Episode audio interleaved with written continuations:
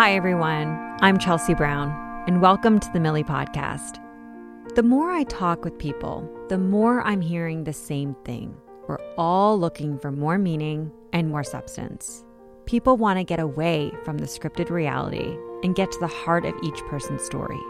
This podcast is for women who want to rip up the script and explore new ideas, places, and possibilities. Every two weeks, I'll be talking with an inspiring and inspired woman who is creating impact in her community. And more importantly, a woman who can teach us to be ourselves, go after our dreams, and write our own story. I can't wait to share this journey with you. It's time to see the world in a different way. Today, I'm excited to welcome award winning social entrepreneur and founder of Cheekbone Beauty Cosmetics, Jenn Harper. Jenn's story is an inspiring and powerful combination of serendipity and skill. Jenn launched Cheekbone Beauty in 2016 after a dream she planted the seeds of an idea for a company that would help Indigenous youth see themselves in a beauty brand one thing I felt that was really missing in my youth and growing up, and even in my early 20s, I had no role models. I never felt like I could relate to people that I saw publicly on the regular, right? It's that whole concept. If you can see it, you can be it. With no previous experience in the beauty space, but a strong background in marketing, Jenn researched the current makeup landscape and looked for charities to collaborate with and further Cheekbone's mission. I really built this for Indigenous youth. I wanted them to see themselves in a brand, Raven Capital, which is an Indigenous social impact fund based out of Vancouver. So we had been in conversations for quite some time. And then because our business was based on a social cause, Desjardins gave us $50,000. That was the journey. We had enough capital for actually me to quit my job, go all in on Cheekbone, and start making our sustain line, which launched finally in March March 2020. Cheekbone found the First Nations Child and Family Caring Society and now donates 10% of its profits to Shannen's Dream, a Canadian youth driven movement advocating for equitable education funding for First Nations children. In addition to Cheekbone's mission, Jen strives to educate as many people as possible about the residential school system and the effects it has had on her family and friends through decades of generational trauma. It was part of the the church at the time to remove their spiritual practices and that included their language from from their culture. I know personally that my grandmother would be physically beaten for speaking Ojibwe. They weren't allowed to hug their siblings or cousins if they saw them. She speaks regularly to students about social entrepreneurship, empathy, and the history of her First Nations family. Just don't give up, whether you're starting a new career, building a company, or even just trying to create a new habit. The idea of not giving up so means every day just waking up and doing something to move yourself in that direction forward. Even if you stumble, just get back up. Because if you get back up, and keep going, failure can't happen. It just can't because you're continuing to move forward. Jenn has been making a name for herself in the beauty industry, gaining further recognition after appearing on the hit CBC show Dragon's Den. And in 2019, Chatelaine magazine named Jenn as one of their Women of the Year. Welcome, Jenn. So, I am such a fan of yours and I'm such a fan of your brand. How are you doing? Good, good. We're, you know, just marching along. I think uh, I feel like we're doing more work than we ever did, which is, you know, a little bit strange considering what the first part of the pandemic felt like. And then now I feel like we're grateful, just really grateful to have work and have work to be busy with, right? Of course, absolutely. For people who are listening, uh, who might be learning about Cheekbone for the first time, can you tell us about it? Yeah. So, uh, e-commerce direct to consumer beauty brand.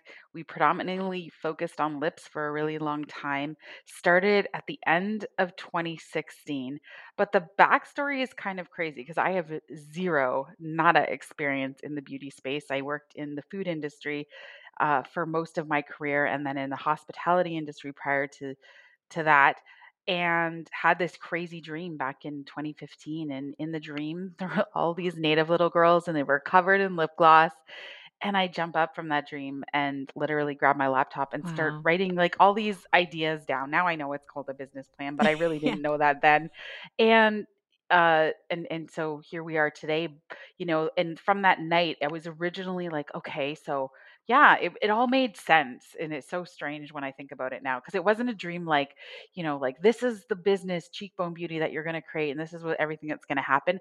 I think it was just planting the seed of this idea. And at the same time, I was learning about who I was as an Indigenous woman um, and what that meant and what happened to my grandmother. And she was a residential school survivor. Yeah. And so, learning all of those things at the time, not being fully satisfied where where my career was going, or uh, so there was a lot of things I think that played into that and how I could uh, get out of what I was doing and what what I could create. And so so began the journey. And I think it's what, 5 years later since I really started spending most time on this. 3 years I was working my full-time job still and doing this on the side. So it wasn't until tw August 2019 when I left my my full-time position, uh, in in the seafood industry and jumped in all all all into Cheekbone Beauty. So yeah, quite a journey, insane. I can't believe every like, literally, you know, wake up every day and and say that I get to do this job. And a really funny story is back when I started at Sysco, which is a broadline food distribution company, we were had to do this like 13 week training thing. And I remember they asked, What would your dream job be? And I'm not kidding you. I wrote to be the CEO of a major cosmetics brand down, having no idea. Like that blows my mind. I actually reached out to Joan, who was like the training manager of of that organization, and she's like answered me back on LinkedIn, like I retired 10 years ago. but I was like, Do you have the things that like because I was like, I needed to see what I wrote, but I remember writing that and it really does blow my mind now because I had no not a not a even a an, an inkling that this would ever happen. So I read that cheekbones are one of your favorite features on the face. So I take it that's why you named your company Cheekbone. It's one of the reasons. There's a couple. Um, certainly always been a huge fan of the cheekbone on anybody. And I was literally about 9 months into like I guess the business development and idea of building Cheekbone and was listening to a podcast that uh, Sara Blakely was actually speaking on, and she started talking about naming Spanx and how the K sound is really memorable. Comedians use it. Uh, it sticks with people. And then I was like, K words, what could, you know, bouncing names for the business around and, and writing things all over the place. And then cheekbone like popped into my head. And I'm like, oh my goodness, I love cheekbone. So got home that night, did more research, and found out that um, not only is it my favorite feature, Indigenous people in general are known for having high cheekbones.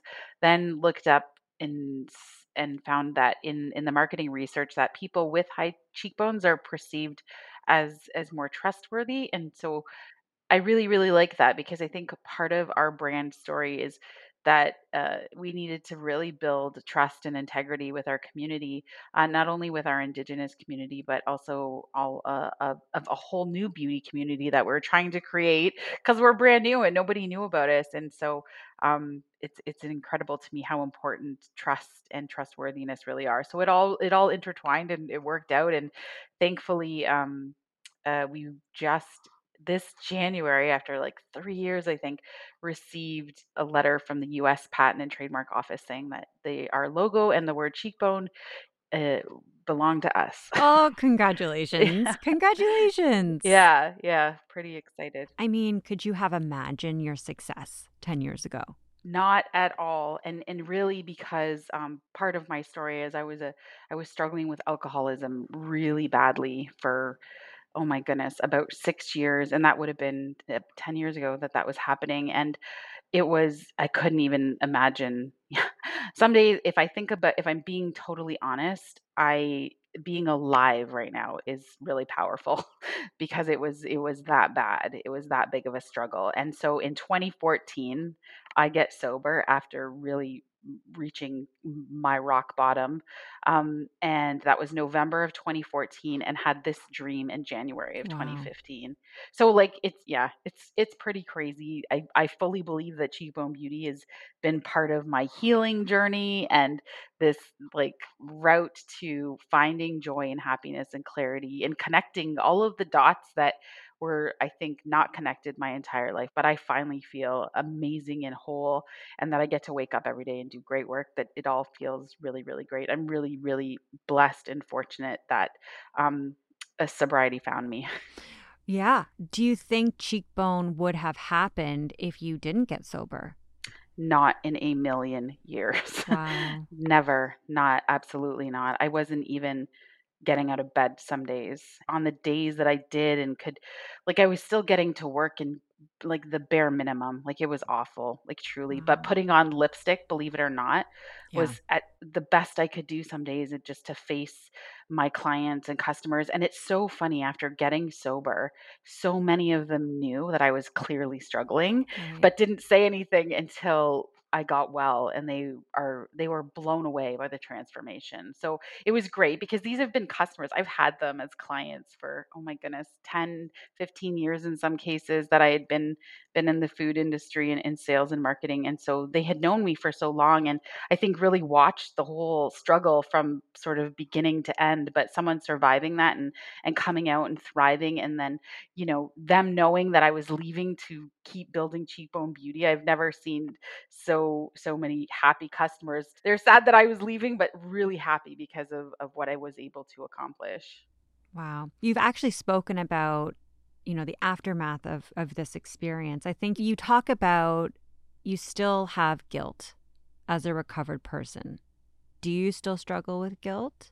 And what would you maybe say to someone who might be in recovery right now? Oh, wow. Yeah, for I'm a mom, so I don't know. I I've never met another mom that doesn't struggle with guilt at all. So still for sure, but fight it hmm really hard every day, reminding myself of uh that, you know, that that is designed to to make us quit. I I firmly believe that there is negative forces that don't want people to be happy, so it's fighting that, right? And whether it's internally within us or from outside sources, just uh, having the strength to fight the negativity every single day and the stuff that's happening in our own head. And if hmm someone is in recovery and starting the journey, just don't give up. I, I mean, I give that advice whether you're starting a new career, building a company, or even just trying to create a new habit. Yeah. The idea of giving, not giving up, so means every day just waking up and doing something to move yourself in that direction forward. Even if you stumble, just get back up. Because if you get back up and keep going, that that that failure can't happen. It just can't because you're continuing to move forward. It's when we succumb to the the setback or the or the or the obstacle that that then we we fail. But we we don't. Even if even if it takes two days, a week, just get back up and keep trying. Well, actually, you pitched Cheekbone to Dragon's Den. No deals were made. One offer was made. One dragon cried. Two dragons gave you advice not to give up your equity. So, what was going through your head after that? How did you not give up? Hmm. So a little backstory, which um, I think you know, if you're watching the show, you certainly don't know this is happening. Raven Capital, which is an Indigenous um, social impact fund based out of Vancouver, had reached out to me Wow. probably like eight, ten months, maybe a year prior to the Dragon's Den uh, episode. So we had been in conversations for quite some time. They created a term sheet for me and let me go on the show without signing it Wow. but they were so where they were giving me this space but really presented me with an offer that was unbelievable i didn't even know these kinds of offers existed it was far better than what the show was was offering but it was $350000 with no equity Okay. um, and it's called a convertible debt deal so they're basically giving you this money based on the fact that you're going to pay them back or at some point they will get equity in your company uh, and it's extremely reasonable. Like I was, you know, you think, oh, then this means the interest is going to be insane. And it wasn't. It was, it was an incredibly fair, generous offer. And so uh, if nothing better than that was coming from Dragons then I knew I would be, walk away from the show and have that opportunity. Is what, and obviously, then that's the direction that I was able to take. So amazing! Got to leave uh, the show having all of the wonderful um, opportunities that came along with the show because Right. Desjardins actually at the end of that show gave us fifty thousand dollars because our business was based on a social social cause, which was amazing. So not only we had that fifty thousand dollars, and then that was the journey. We had enough capital for Oh, actually me to quit my job and go all in on Cheekbone and start making our sustain line, which launched finally in March 2020. Um, but so yeah, really exciting, I guess, when you don't know the back scenes of, but super scary because I everyone says like, how do you walk away? yeah. And without any capital, there is no business. Like there just isn't. So I needed funding to continue for sure. I'm just so grateful that I didn't have to sacrifice giving up that much equity Yeah. at that early of it. Like uh, I believe it's Arlene and Michele that gave the best advice, and it was so true. It was way too soon to give up any equity. That was really it was really fun to watch as a viewer. Um, I think we all want to know have the dragons been in touch maybe to congratulate you on all of your success or have you just been in touch with them since?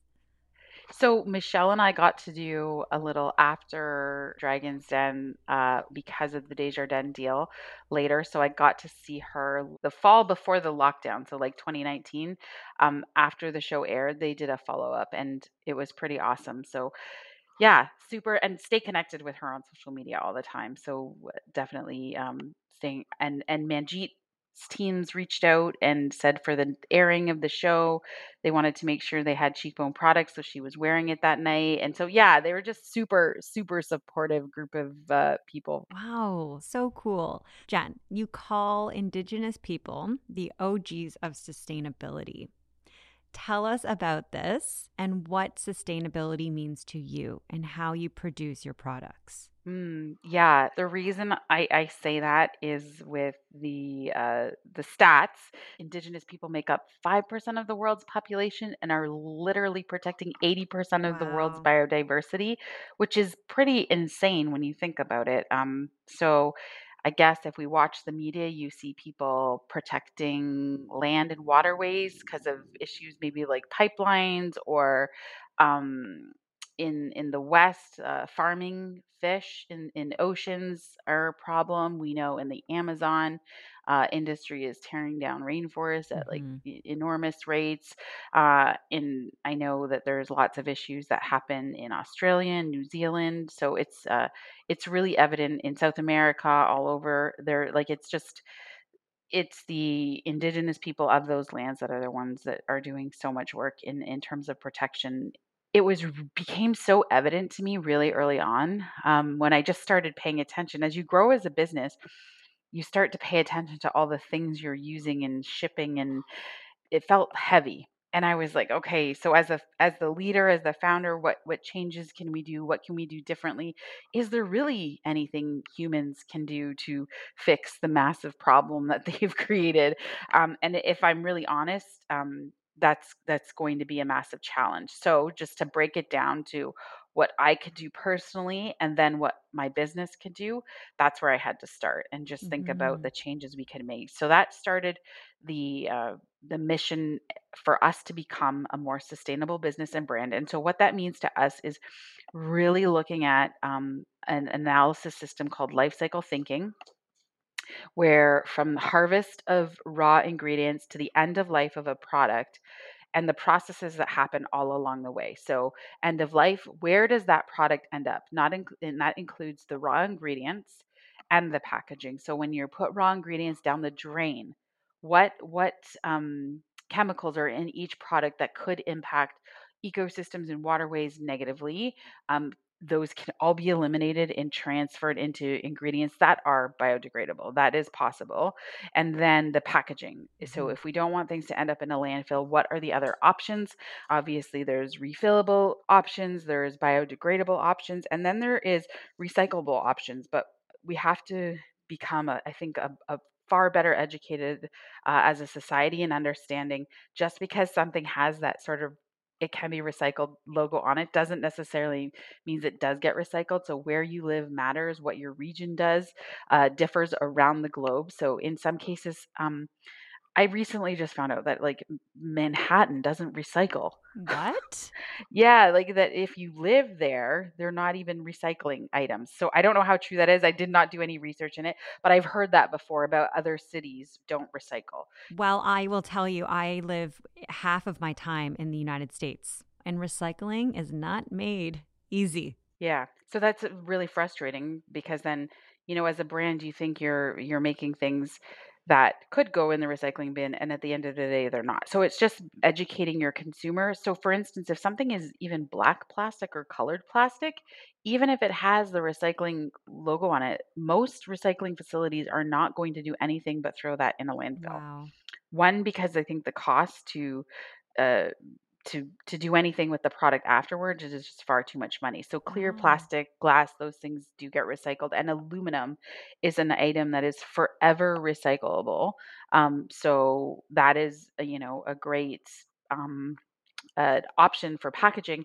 However, the energy to create any sort of product or packaging uh, then becomes a sustainability issue. So, Mhm. like for instance, glass is great, but it's super heavy, so your Right. carbon footprint is, is increased. And so, as a brand, then we decide, you know, we really focus on trying to plant more trees to to neutralize our carbon footprint. And there's a lot of things you can do in organizations now that you can work with to actually help supporting in in what happens at the end of life of product, like partnering with TerraCycle is is a company. We haven't worked with them, but I know lots of other brands do, but we're we're interested in finding out how they can support us with any of the plastics that we do have to use. Mhm. Uh, because we talk about this crazy, we call it our uh, big, hairy, audacious goal of becoming zero waste.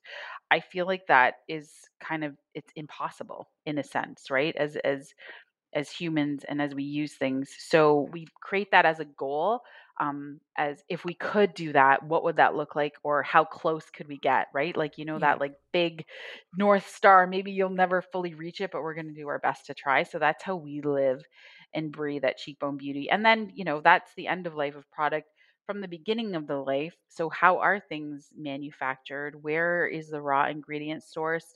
And are things being done ethically? So there's, and then everything that happens in between. So, and so it's a lot. It's a ton. It's almost, um, it certainly is another full time job and a, a role that we certainly take very seriously.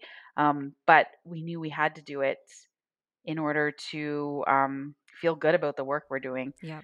Yes, absolutely. I actually have your products and it's very inspiring. Like your lipstick, for example, is in a paper, Yeah. not plastic. Right. The exterior packaging created in biodegradable compostable paper. Yes. But you'll see like there's the gold portion, but the internal piece of that is some clear plastic.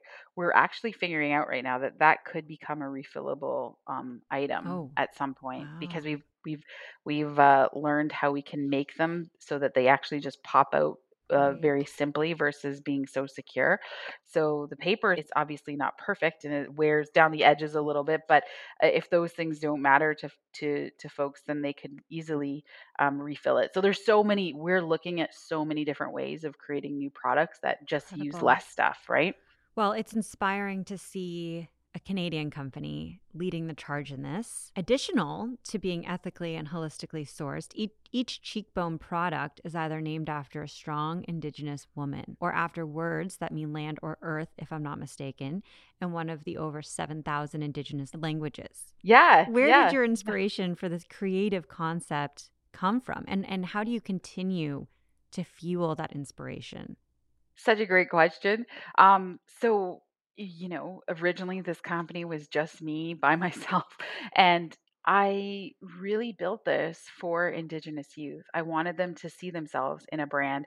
And so, how one thing I felt that was really missing in my youth and growing up, and even in my early 20s to 30s, I never felt like I could relate to people that I saw publicly on the regular, right? Right. Um, I was I was shared with someone a couple of weeks ago in another interview that my mom was like a a like a CCR gal, not really a Buffy Sainte-Marie gal, so she wasn't really into folk music. Otherwise, if I would have known about Buffy as a young girl, who knows what that meant for my life, right? Like it's when you can see yourself in things. It's that whole concept. If you can see it, you can be it. I had no role models. And so that Warrior Women collection of liquid lipsticks that we have are really just a platform of Indigenous women who have done incredible work within their communities from the past and and from now um, that our youth could relate to. And I was truly inspired when I was reading their stories and finding out about who they are. And so it's not just every woman is from the entertainment industry.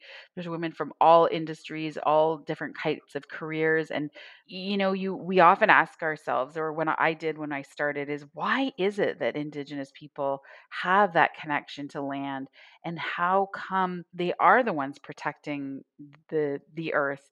And the more research I did, and the more I really looked at my own family and myself, is it's trying to convey and help the rest of the world understand that indigenous people truly have a relationship with things in nature just as much as they would have a relationship with a mother, brother, sister, aunt, or uncle. It's like family. And so when you truly are in relationship with something and love it from your heart, you do whatever you can to protect it. And so the sustain line lipsticks, we chose the word for land or on the land in many indigenous languages um, to help share. And it's one thing that was robbed from my grandmother and from many grandmothers and people that had to survive residential school was the the idea of not allowing indigenous people to speak their languages. So i thought it would just be a nice way to actually teach non-indigenous people and indigenous people that don't fully know their language different ways of saying our words. And and sometimes um they're not easy always easy words to say but i think the fact that if we're we're just trying it's certainly a start.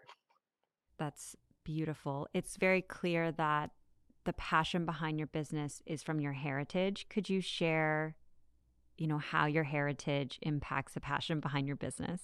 Yeah, I, I I think it's because I didn't feel connected to who I was fully as as a kid and as a as a young woman, um, and it wasn't until I discovered the truth about where I came from and my roots and my grandmother's history and then I felt this, uh, you know, real desire and passion to share that with other people. And again, going back to our youth, like I didn't want any other Indigenous kid to grow up not feeling proud of who they were and where they came from.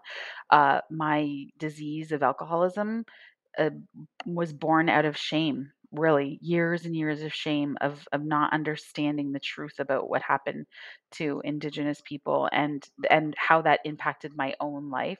And so the moment uh, i always say this healing i am healed and serve and, and really thriving today because i started to speak to that shame. And the moment you start to speak to shame it starts to die.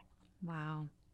That's very powerful your mission is to educate as many Canadians as possible about residential school systems and the effects it has on family and friends through decades of generational trauma. Can you tell us what a residential school is for those listening who might be less aware? Yeah, sure. So it was a system designed between the government at the time to assimilate Indigenous people into more of a European or settler way of life. So when settlers arrived in in this area, they called indigenous people savages because they were living off the land um, and and really I think had uh, many many indigenous people had more of a nomadic lifestyle so following the food source which uh, at the time left them traveling and so there was this idea that they had to become more civilized and so they believed that this school system would remove uh, their culture their beliefs um, it was also a, a part of the the church at the time to to remove their spiritual practices and that included their language from from their culture. Um, but as you as we know with many cultures um, removing things of that are, I think, innately in people. For one, the, the language uh, really damages um, so many people in so many different ways. And and what that did is there's a, a term now. It's called generational trauma. So, uh, um, not only were they trying to remove remove this, it wasn't done in a uh, a real loving, caring fashion. It was um, really regimented. Um, I know personally that my grandmother would be physically beaten for Wow. speaking Ojibwe. Wow. They weren't allowed to hug their siblings or cousins if they saw them. Um, so it was uh, it wasn't a fun experience by any means. Um, and at while that was all happening, um, you you can imagine what what happens to a human being Yeah. when those things that are very valuable to them are being robbed from them, right? And so it, it left so many scars on so many people. I know my family is certainly not alone in the damage that it had done. Um, and so the term generational or transgenerational trauma has has uh, was brought to my attention and it, and it just makes perfect sense when I started researching and, and learning about it. I it really helped me understand who I was and where I came from and why I was having so many struggles um, with with identity issues as as a kid and as a young adult. Wow. And because of this, a big part of Cheekbone Beauty is to give back. You give back 10% of profits to First Nations Child and Family Caring Society, working to close the funding gap between Indigenous and non Indigenous students. Can you tell us more about this? Yeah, so the after that original dream, I really wanted I left from it and I was like, I want okay, we're gonna make this lip gloss and then I'm gonna start this foundation in my grandmother's name, Wow. Emily Paul, and and and get it to an indigenous youth that is, you know, probably need, might need funding help for for hmm secular education. And uh, after that and meeting with business advisory, they're like, well, you can't start a business and a foundation at the same time. Like this is crazy. So I had left that meeting and realized, okay, and they gave some great advice. They said, find an organization that you could support. So, um, shortly thereafter, found Cindy Blackstock's organization, the First Nation Child and Family Caring Society. They, of course, are a not for profit, so absolutely accepted the idea of us giving them 10% of our profits. And, you know, I was like, we have no profits, so Right. um, we're going to say this, but um, ultimately paid to become a, a small business partner of theirs right away with you know, I had no money, but made sure they uh, paid that $500 annual fee that that makes us a small business partner, and uh, said that we would even from the sales as as not being profitable, we made sure that if we were a profitable bu- business, what would that that 10% hmm look and feel like? So we did our best for for many years to keep uh, donating, and we still do, um, but we're still not a fully profitable business. So you can imagine um, the the donations are not massive, but to to the First Nation Child and Family Caring Society and in kind donations last year alone we gave over uh, a hundred thousand dollars Oh back to community. goodness. So not only Wow. there that organization, but we also support so many organizations now across North America, um, and we do that through that uh, concept of using 10% of our profits to give, as well as we created a couple more. We call them streams of giving at Cheekbone Beauty. So we have our our give box, which is seasonal. We do it one in the spring and one in the summer um, and we always launch it with some products from other brands as well as our brand, and then add like a cash donation option in that. So when you're purchasing the box, oh, everyone knows that a big chunk of that is actually a cash donation that will go to an organization that's supporting um, something that we feel to be super valuable. So last spring was uh, it was called uh, the Navajo Water Project, and we actually got clean drinking water and solar power to a family on the Navajo reservation. And um, in the summer, we planted 2,100 trees with one tree planted. So um, those are just, a, and then in the winter, we had our uh, Christi Belcourt um, holiday gift box, and through that gift box, five dollars from each purchase went to an Indigenous land-based learning center that they're building uh, right here in Ontario, Canada. And so, gratefully, we actually just completed that project and handed them a check for ten thousand dollars because of that one. So there's so many, like we do. much. I'm really, really grateful of the the the work that we get to do and help other organizations with. I hope you're very proud of yourself because this is incredible. And just like the dream that you had of all those young Indigenous girls, I mean, that's what you've done. You're bringing so much happiness into their lives, you know, and representation as well. Thank you. Um, your primary focus is education, but what other issues do Indigenous communities face? Well, there's there's lots. Uh, you know, while building Cheekbone Beauty, just before we launched in 2016, I lost my brother, my younger brother, to suicide, uh, and really knew that suicide was a massive problem. Um, the numbers are and statistics are predominantly high in Canada for Indigenous youth, especially kids actually in northern remote reservations. Um, that the suicide rates are so so high. So you know, mental health and and and suicide are is a huge problem, and it's it's uh, it's definitely heartbreaking. It's heartbreaking personally um, to me and my family, and I know that we're not alone in that. And I mean, there's clean drinking water issues. Many First Nations where my where my family lives today, they don't have access to clean drinking water. And I believe there's like 140 more First Nations in Canada that don't have clean drinking water. And you know, healthcare issues. Uh, I, I the, these are just like I think scratching the surface, but there's lots.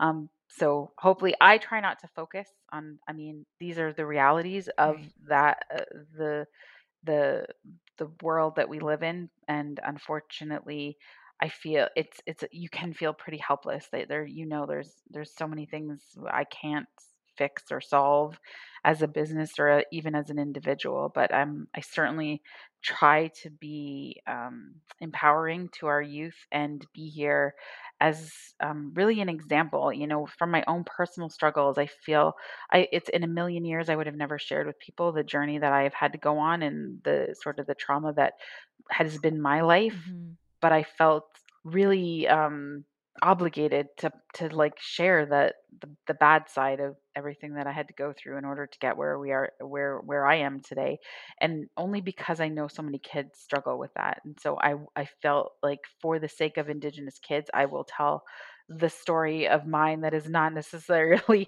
you know off obviously my proudest moments definitely not and the, you know the guilt that comes with that and and that um all of the mistakes i made but i really believe that we can learn the most from our mistakes and i really want kids to know that like i feel like sometimes young people get so caught up in not getting everything perfect and and that there's there's so many pressures on them to be things at such a young age and i just want them to realize that yeah you can fall on your face like a thousand times and yeah. still stand up and and and then stand up and be and be proud of who you are. Mm-hmm.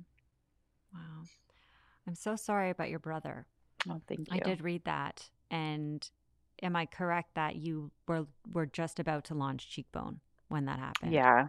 Yeah and he shared so much of the planning and mm-hmm. the business with him um, which i always say it's so strange because it's like such a painful companion to have mm-hmm. his words run through my mind every single day but certainly it is literally been the driving force because there's so many times when I wanted to give up. Like, what am I doing this for? Entering an is so remember, no experience in the beauty industry. And then when you get here, you're like, what am I doing here? It's so competitive yeah. um, and not an easy place to try to figure out how to make formulations that you're like, this is nuts. What am I doing? But um, he said something to me a few months before he died. He said, Jenn, he was a youth worker on our family's reservation and he said our kids need hope and they need help and what you are doing with cheekbone is going to be great. So i'm like sometimes i'll be like oh like not wanting to like do something and then that sentence runs through my head and i'm like no i have to keep going.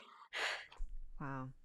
I know there's a lot of people out there listening especially with covid who are struggling and to hear your openness of what you've gone through and how you do pick yourself up and you keep going is incredibly inspiring.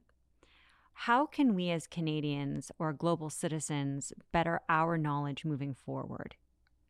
Are there authors that you can recommend, or maybe Indigenous filmmakers that we can um, experience? Yeah. So, again, I think part of for me, the one reason that I feel so important to share my story, or when I do, is that idea of, you know, empathy. Because the moment we truly understand another person's path is the moment then we become a lot more compassionate, right? And so I think we've lived in this space for a long time um, unfortunately, where we were maybe blinded by the media, because Mhm. um, let's face it, they're not necessarily telling the, the full story all the time, or maybe every aspect of the story. Um, and so there's reasons why, you know, many of the stereotypes that existed about in, and still exist about Indigenous people, there's reasons why those stereotypes happened. And it, it at the end of the day, it's not necessarily all of the fault of their own. And and hey, don't get me wrong. I believe that we all have the time and space in our lives to heal, but that opportunity is not, was has not been always easy for people. And and the reality is I was able to do this because I'm surrounded by an incredible family. Like my husband, my children, my own my mother. Um these I have tools, a community, friends, I can't imagine. And, you know, most of the stories I read a lot about addicts and the ones that don't have anyone don't Yeah. survive. That's the truth. And they did that study, I think, back in the 60s in the rat village and fed these rats cocaine. Wow. Um, and the moment they created another rat village that had all of the other rats living, that had like beautiful greenery and fun things for the rats to do, those rats that kept going back to the cocaine eventually went back to where the community was. But the ones that didn't have that option, of course, kept using their their their the drug of choice. And Oh. and um, if you uh, think about that, you can see why uh, you know we see addicts on the street, and you can imagine that maybe they don't have that opportunity of a loving family or community to support them. So I think the moment we understand. Uh, or try to, at the very least, someone has a story and there's reasons why people behave the way they do um, and if people hear my story, maybe they will be more empathetic to uh, the next addict or alcoholic they see on the street and stop making the judgment of thinking they fully understand why someone becomes the way they do. And I can certainly say this. I've heard so many people say it before people have a choice. Mhm. No, it is a disease. It really is. Yes. Um, the most of the research I did was on the brain as I was on my healing journey. And um, neurologically speaking, we cr- I created this pathway actually at a very young age to turn to alcohol when I was dealing with an issue and then that pathway, much like you see a pathway through the forest, just gets bigger, wider, deeper, deeper. Um, and until I rerouted that pathway, so for me, creating Cheekbone was an entirely new, healthy pathway, um, and it was replacing the addiction. Um, and I can literally attest to you now that it probably worked too much because I have maybe a bit of an addictive brain, right? But at least this one's not causing me the problems or Yeah. Or the the pain that the the other addiction did. Um, and so I think it's important that we just all understand that everyone has the a story, right? And and the more we know about Indigenous people in Canada, uh, and the more we learn, because I did not know any of this till I was 38 years old. I had no idea about residential school. That blows my mind now to say that, and that's only seven years ago, Well, right? I will admit as well, I'm on your timeline. You know, as a Canadian, I too was shocked, but it was, um, you know, within the last decade that I too learned about residential schools. So, and it's not our fault. We didn't know. No one was taught us, right? I know when I was learning about First Nations people in school, they were teaching us about teepees and wigwams, and that's all they were teaching us about. And maybe the Thanksgiving story that was completely wrong anyway. Uh, but we're now have the opportunity, and we're all learning the truth and know that something uh, terrible did happen. So what can we do now? hmm is we can maybe learn about the the First Nation, Inuit, or Métis communities that live in the area where you live, um, and you can support that community by supporting um, the um, the things that they're they're concerned about in that area. And so, I mean, I there's no great expectations for people to do things, but just I think that idea of empathy for me uh, is the reason why I share my story.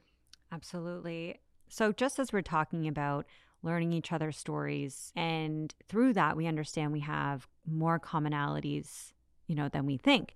So, I think what I've seen at least is the is the rise of cyberbullying.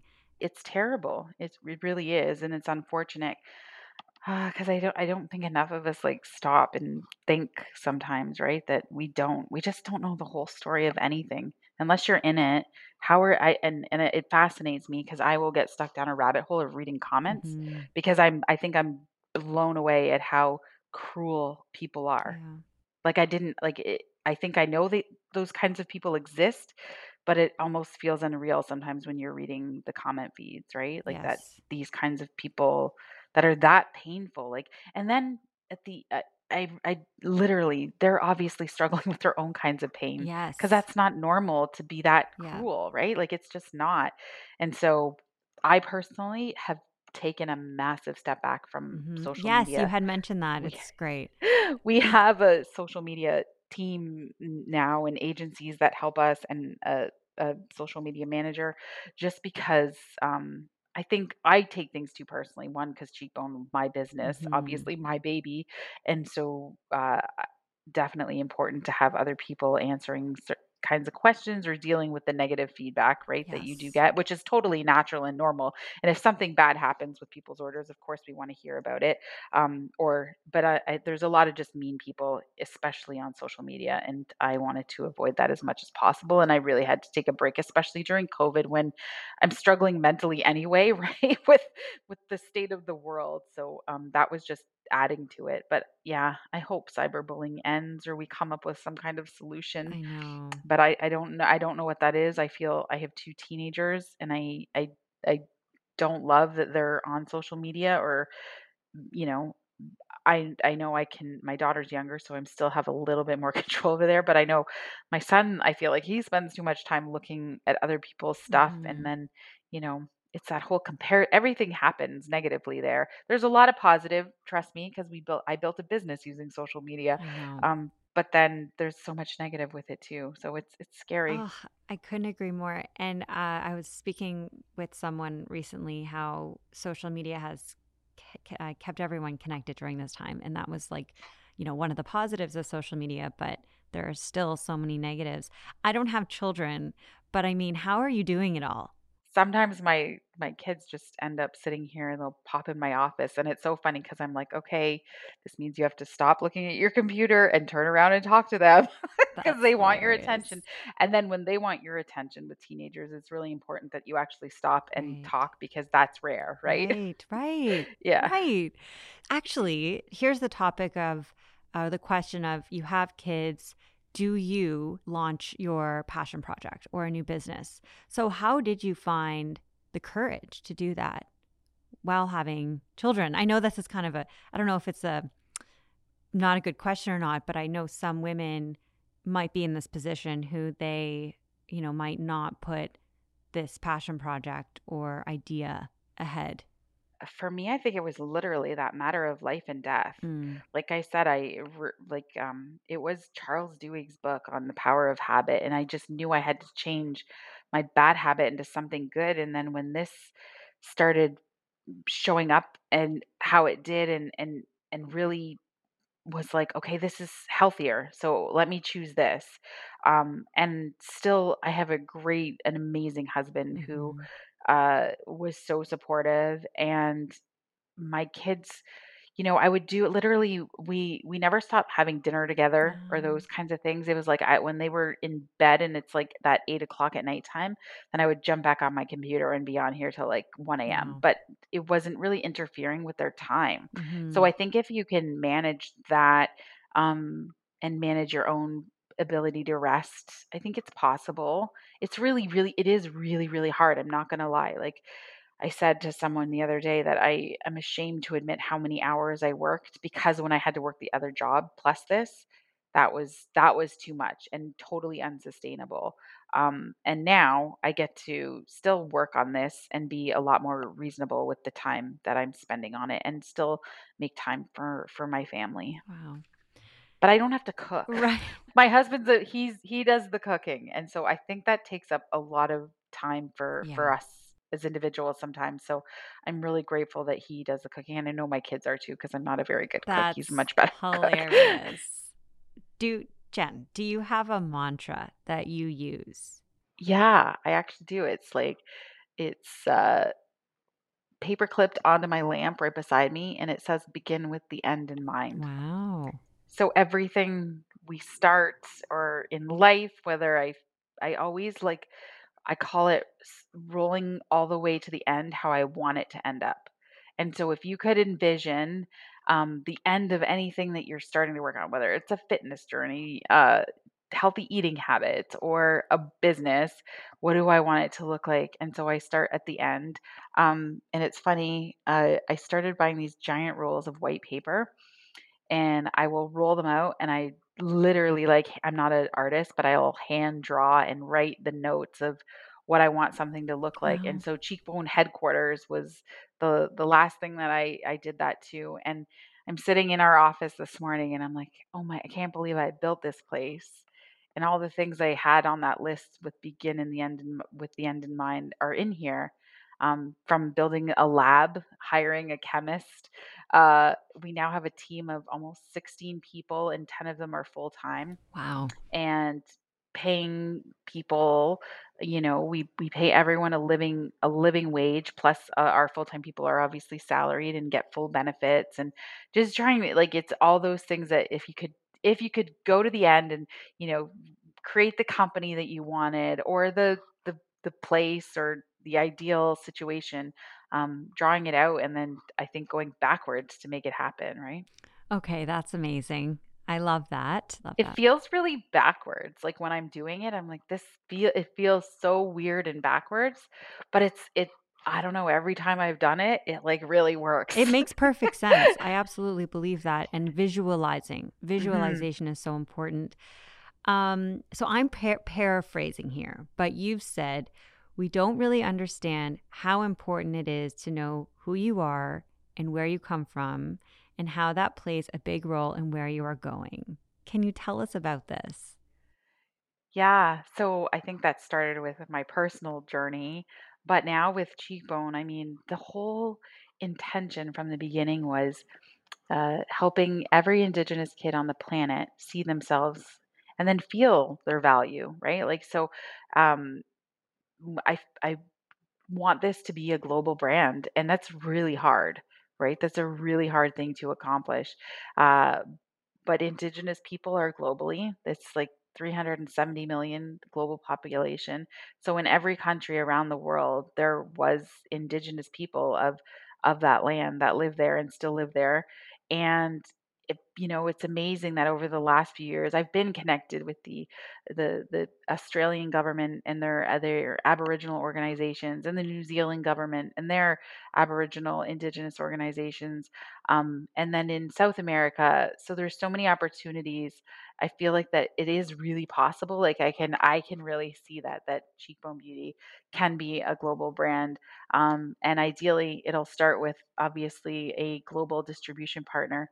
So um, that is on the board of things to make happen. I was going to ask, what's next? Yeah, is um, you know, we we've been e-com um, and I believe that e-com will stay hmm powerful, but there's big groups and organizations like Sephora that is an international, the largest, I think, international beauty retailer in the world, unless there's something in China that I'm not aware of. But um, from my research, Sephora is it, and so that's definitely our on our list of things to get done and accomplish. Right, start working with them. hmm How can we get involved in your mission beyond purchasing the product? Everyone, go out and purchase the product. I yeah, this question is so hard. I think, I guess because it's like you I have many goals. yeah, and I think I just want people to I want people to think deeper and hmm differently. I Yeah, think um when we can start to do that, we'll see things differently. I absolutely agree. And lastly, what is your hope every time an Indigenous or non Indigenous woman wears cheekbone? I want them to literally feel great about who they are And I think we're living in a time in history where people can really choose the brands that they support and what they stand for by the products that they're purchasing. And so not only do we have like incredible products that are like like our sustain lipstick is just like this buttery lipstick and they're really beautifully pigmented. So it's going to feel great on your lips and you're going to look great, but you also get to feel great about supporting a brand that's doing something other than just making a profit. Absolutely. I believe on your packaging, it even says feel good. Yeah, our, our tagline is uh, do good, look good, feel good. Yes, I have your sand palette, I think for the Oh, the contour nice. and the eyes. And it and it Yeah. says that when you open it and I just love that because the minute you open it, you know, you're in you're within this world of um, this feeling, which is um, it's really beautiful. Yeah. Well, thank you so much. Thank you so much for having me. Thank you for even wanting to listen to our story every time it, it gets shared. I know that that's part of supporting our mission. So I'm unbelievably grateful. I'm grateful for you and I'm inspired by you, truly. That's awesome. Thank you for joining me for this important conversation. To learn more about Jenn and Cheekbone Beauty, please visit cheekbonebeauty.com. Please join me next time when I speak with Claudia Cusano, writer and editor of the award winning Nouveau magazine, Canada's authority on all things exceptional. If you enjoyed listening to this podcast, please hit subscribe, share with your friends, and visit us at millie.ca.